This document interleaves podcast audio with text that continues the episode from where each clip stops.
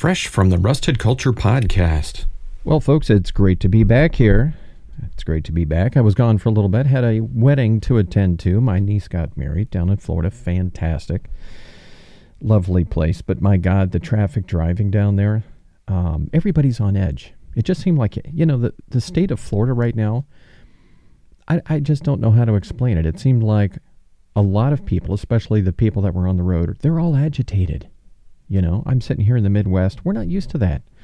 We're not used to that. The agitation, you know, the constant agitation on the road. It's like, I don't know, how can they live like that? But, folks, this is what I'd like to talk to you about today. This is a story that I'm just going to call it part of my Getting to Know Donald Trump series. It's kind of like been something I've been doing over the years here, getting to know you, Donald Trump. And this story is coming to us from the Rolling Stone magazine, and it's something that the media has overlooked, which I love that actually. I love that when that happens because when the media overlooks this kind of stuff, it's a chance for me to pick up on it and tell you about it because I think it's important. This is this is who Donald Trump is. The more we know about Donald Trump, the more we can calibrate. I think I've done all the calibration I can do with Donald Trump. It's like there's I'm at the point of no return. I mean, as if you've been listening to me over the years, you know I've been fed up with Donald Trump. I've been up to here with Donald Trump for a long time. Not a big fan of Donald Trump. The way that he does things, the lies, the lies. But, folks, here it is. This is the story I want to bring to your attention. Forgotten by the media, Rolling Stone magazine on October 31st, 2021, 7 p.m. Eastern Standard Time, came up with the story. It's new trouble for Trump. His company is accused of a major insurance scam. God forbid. Really? Goes in to say two former insiders tell Rolling Stone that Trump's team attempted to turn a storm into a massive payday, part of a pattern of shady insurance practices that have caught law enforcement's attention. And uh, I'm just going to describe to you. I'm just going to go through and read to you what this is, and it's it's sort of humorous in a way. I don't know, in a twisted sort of way, because like everything Donald Trump does, and I don't think this makes a good businessman, but it, like everything that he does, he's managed to turn insurance into a profit center. Right? God. Okay, so the story starts off like this. It says when a deluge flooded the Trump Organization's Westchester County golf course in a nearby town in 2011. The organization used a wildly inflated claim to score an insurance payout of nearly $1.3 million, pulling in far more than what it spent to repair the course. Two people have told Rolling Stone the previously unreported insurance claim at Trump National Golf Club in the village of Briarcliff Manor far outstripped the cost to repair the damages which are only estimated to be about 130 to 150 thousand dollars, according to the sources here. So, the sources are former. In this case, it's a former Briarcliff employee, and he says that superficial repairs were made to the damaged parts of the course. The work was never completed. The former employee says they basically band aided it. The Trump organization had sought even more than the nearly $1.3 million that was paid out, but the insurer withheld a portion because the Trump organization failed to produce the required receipts, the other source says. $1.3 million. That's a hell of a payday for something they only spent 130 to $150,000. That's insurance fraud, folks. Right? I mean, that's that's what you call it. I mean, that's that's insurance fraud. The organization's alleged insurance shenanigans at Briarcliff may help explain how the Trump organization year over year took in more from insurance than it paid out in premiums.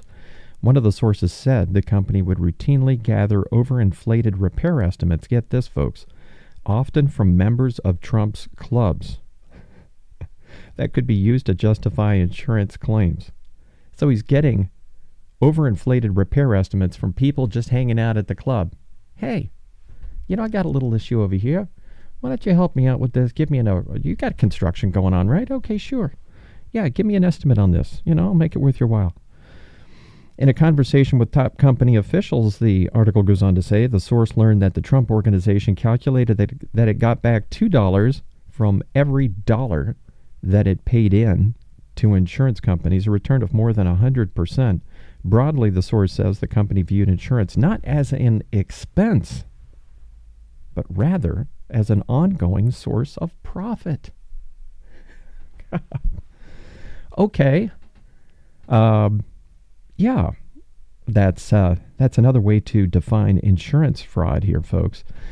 So it says one of the sources provided a specific example of the Trump organization wringing out money out of an insurer. As part of the 2011 claim at the Briarcliff Club, the company asked its insurer to cover the cost of replacing a torn lining in a man made pond at the Briarcliff Club.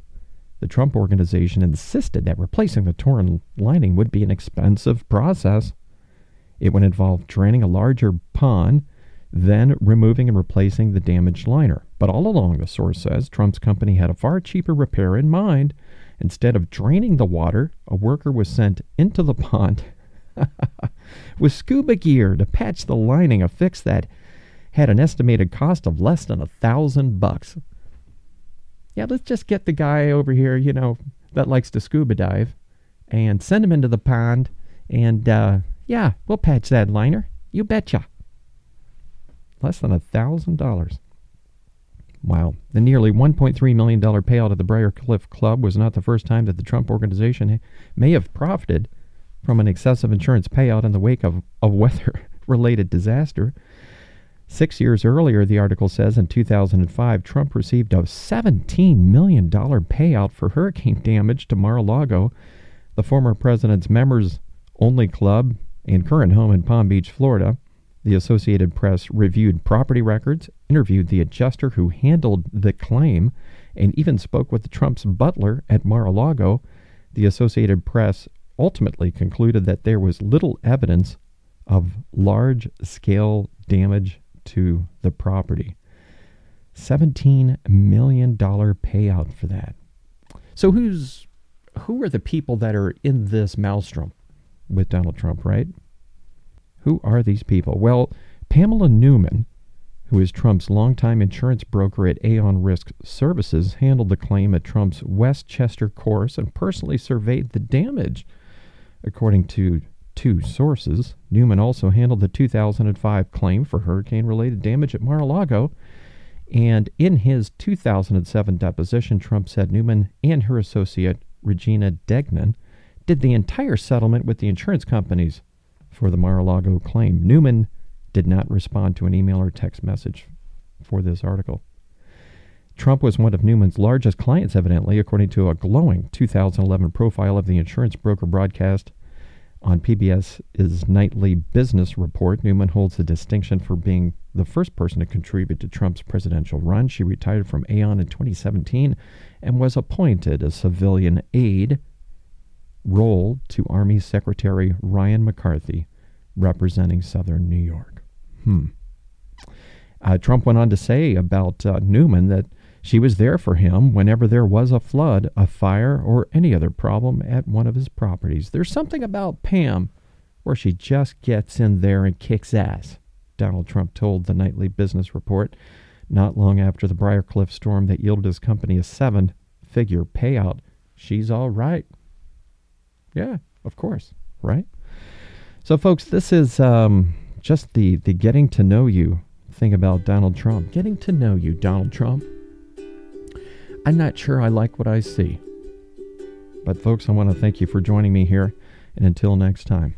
This flash briefing was brought to you by the Rusted Culture Podcast, and you can find us on iTunes, Stitcher, TuneIn, Spotify, and Google Play, or wherever you find your podcast.